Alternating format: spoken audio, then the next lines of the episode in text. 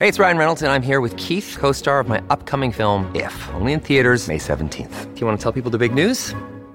All right, I'll do it. Sign up now and you'll get unlimited for $15 a month in six months of Paramount Plus Essential Plan on us. Mintmobile.com slash switch. Upfront payment of $45 equivalent to $15 per month. Unlimited over 40 gigabytes per month. Face lower speeds. Videos at 480p. Active Mint customers by 531.24 get six months of Paramount Plus Essential Plan. Auto renews after six months. Offer ends May 31st, 2024. Separate Paramount Plus registration required. Terms and conditions apply if rated PG. Monday, we get up we head to the polls. And while Toronto's election has been, I think, one of the most uninspiring campaigns I recall, in fact, I can't even recall it.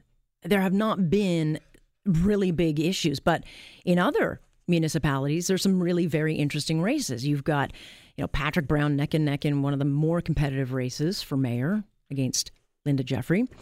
You have a former homeless man and a drug addict who is on his way to becoming the mayor of Oshawa. But one of the more lively races is taking place in Hamilton, where transit is the number one issue. The building of this billion dollar LRT. So it's become a referendum issue. And Hamiltonians are going to have to decide if they want a very pricey legacy project that sounds lovely but serves very few, or if they want to take the billion dollars that was never going to be taken ever it just wasn't, it's on the table no matter what happens, which government's in, and build transit that makes sense. You know, includes, I don't know, the mountain. Nonetheless, this issue has absolutely galvanized the city. You're either for it, against it. There's no in between. Let's bring in John Best, uh, president and chief editor over at Bay Observer. He'll join us to uh, break it all down. John? John, it's uh, an interesting race to watch in Hamilton because the issue there is LRT to build or not to build. I personally think Hamiltonians will regret going ahead with this, but they do have to make a decision if, if they want kind of this legacy or if they want transportation that makes sense for the whole city. No question about it, Alex. And I think the game changer here, it really looked like we were headed for LRT uh, right up until the uh, the provincial election, and then we got our first inkling that there might be some flexibility from Queens Park. Uh, the premier or uh, Doug Ford, uh, when he was running, he uh, he indicated that uh, that he might be open to letting Hamilton spend the money on other kinds of infrastructure. And since the election, he's repeated it about five or six times, and that's been a major game changer in in Hamilton. A number of councillors who voted for LRT because they thought they were going to risk losing out altogether have now changed their their vote and their stance. So it, it's a LRT election here in Hamilton. And it's galvanized so that you got the mountain folks who are completely left out of LRT and the downtown folks who, frankly, I'm sorry, but you don't need it. You you do have decent transportation downtown. It's the mountain that needs the servicing to get downtown, and so they feel left out. Yeah, I mean, this thing has a long history. Um, it, it, it appears I, I've done some digging around, and uh, it really appears that it started out with a very small group of people that are, mm. for whatever reason, just totally obsessed with LRT. Right, I know. And over, uh, particularly in the early years of, of this LRT debate, uh, there, there seems to have been some attempt to manipulate public opinion on the issue. And, and uh, always, uh, there was never really an up and down vote on it um, at any particular point. So it's uh, this is really almost you might as well say a referendum on yeah. LRT that we're facing on Monday. I think so too because it'll ta- it'll change Hamilton in a way I don't think Hamiltonians actually want. It, it sounds great, but you know, I know Hamilton really well, and I also know Toronto. And when you've built tracks, uh, no matter where you do it, it really kills the neighborhood. So you're talking three, four years of of um, hacking up the roads, creating unrelenting construction and you're going to get traffic in neighborhoods that don't want the traffic and you're also going to have congestion like you've never seen before. So it has a huge impact on neighborhoods and businesses and it sounds like okay we'll get it done and then life will go on but it doesn't. It changes and transforms a city sometimes for the worse. Well, and and the the problem here in Hamilton is that our downtown is sort of reviving after decades of uh, of neglect and decades of uh, really decay. And uh, so it's kind of a delicate ecosystem here now. We're we're starting to yeah. get stores that were abandoned are starting to have uh, merchants in them again, and uh, I think there's a real concern that uh, you know, in in sort of shoving this thing through, that we're going to upset uh, what has been a, a, kind of a renaissance in downtown Hamilton. It will definitely, I think, kill the charm. Um, you know, and and I know it's a big issue. So is this now down? I know you've got a lot of candidates running. There's what 15, I think, running.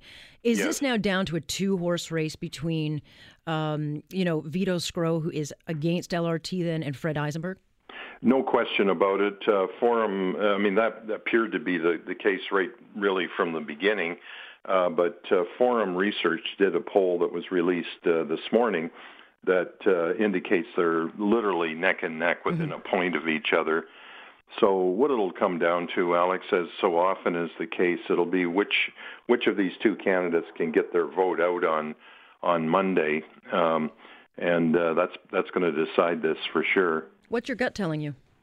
Well, I, I think Vito uh, Vito had a very well funded campaign, uh, and it's enabled him to uh, do television and some of the more expensive uh, uh, kinds of outreach. He uh, just distributed a uh, hundred thousand pieces of literature over the last three or four days. And on his team, he's got some uh, quite sophisticated numbers people that know how to do uh, um, social media and uh, know how to do uh, you know polling and robocalling and all the things you need to do these days to to get a vote out on a voting day. So I, I think he's got a, an opportunity, but he came from a tremendous distance behind yeah. uh, to get to the point where he is now, where it looks like it's really a horse race. Which tells you just how galvanizing this issue is, and and, and that the loud voices are now being kind of silenced by people who are suddenly saying, "Wait a second, I, I'm thinking about this, and it doesn't actually look so great." The other thing is he's much more of a fiscal uh, conservative. He'll bring in an AG, and I think that has uh, to, to to watch the books, and I, I think that's actually a really good thing. Yeah, he's not cut from the the normal mode. He's he's done a lot of behind the scenes campaign work for 30 or maybe even longer, uh, but he's not uh, he's not used to being the front man. But he's done a pretty good job. He's uh, he's been articulate, and uh, when you see his uh, television commercials, he looks like he knows what he's doing.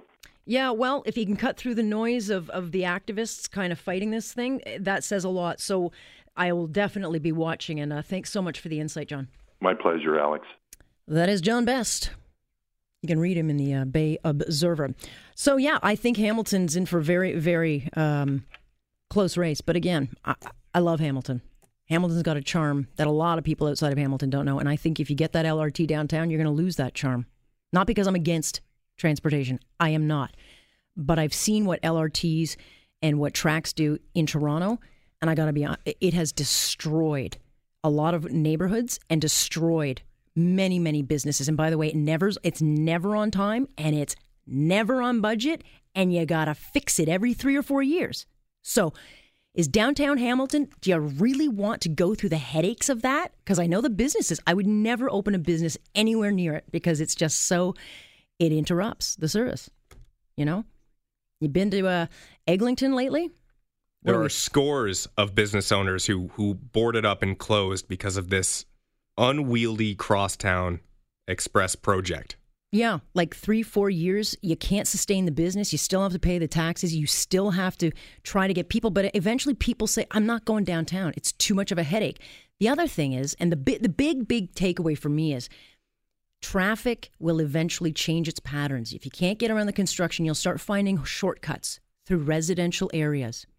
You got a lot of kids in certain areas. You see traffic bombing into your neighborhoods, and it happens all over the. We have signs everywhere in Toronto. Please slow down because traffic, truck, you know, you see big trucks hauling goods down streets that they're not supposed to go down because people are trying to catch up with the lost time of construction. You don't believe me? Try it. Let me know how you like it in five years. Okay, the other reason uh, in London, meanwhile, there's the same kind of fight going on. There's a field of 14, but really only four uh, who are in the running. And it's an interesting race because the current mayor, Matt Brown's not going to be running again. So you got new blood coming in. And one of the uh, contenders is a former MP who's got experience, but has come under fire kind of for, you know, renting an apartment last night, uh, last minute, like Patrick Brown. But like Hamilton, transit is the number one issue. And again, it has completely galvanized the region. Let's bring in Jim Van Horn, coordinator over at uh, the School of Contemporary Media, Fanshawe College. He joins me now. So Jim, this is a this is an exciting race. I always love it when you get new blood in, and this is the situation because the outgoing mayor is not going to run again. So you've got all this fresh blood. But this has really come down to four major players. And what are the major issues that that London has to vote on?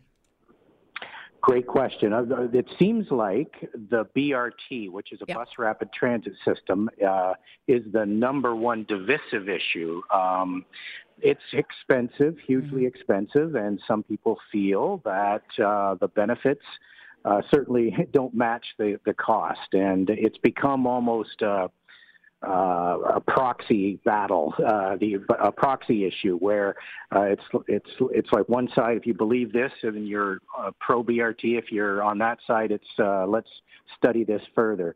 Um, I, you know, I, I, it's certainly uh, a tough town to have transit because it's purely a grid city. In sure. other words, the, and train train tracks just go through the whole city. And there's no expressway. Uh, right. Uh, years ago, they had a chance to put an expressway in. They didn't to spend the money at that time. So it's hard um, to run a transit system under those conditions. So uh, an extra, you know, if your uh, gajillion dollars gets you like three or four extra minutes, uh, it gets you to your destination three or four minutes quicker is it worth it? Some people say no. It's it's become even more political than that. Mm-hmm. uh, i think it's way beyond the benefits of transit. It's become almost lining up left and right. Isn't that interesting? so because hamilton is going through the exact same battle yeah. with the lrt and i think hamilton's going down the totally wrong road by by doing this. I think it not only has galvanized that city, um, but you're seeing the same thing in, London where you've got these older cities. Yeah. And how do you service the population? Exactly. And it started out as this plan, which was kind of a hybrid LRT BRT, and everybody thought, well, that's that's kind of cool. Uh, rail always has this kind of I don't know this appeal, right? It's kind of a uh, a little more whatever sexy. Yeah, and can um, I can I just tell you? Can I just tell the listeners, Jim? It's yeah. not sexy. I got to tell you, I, I know, I know well, that because in Toronto, it is the yeah. bane of our. You never, it never gets built. It's always being torn up, and it causes such traffic nightmares that I'm telling you, London, you don't want tracks.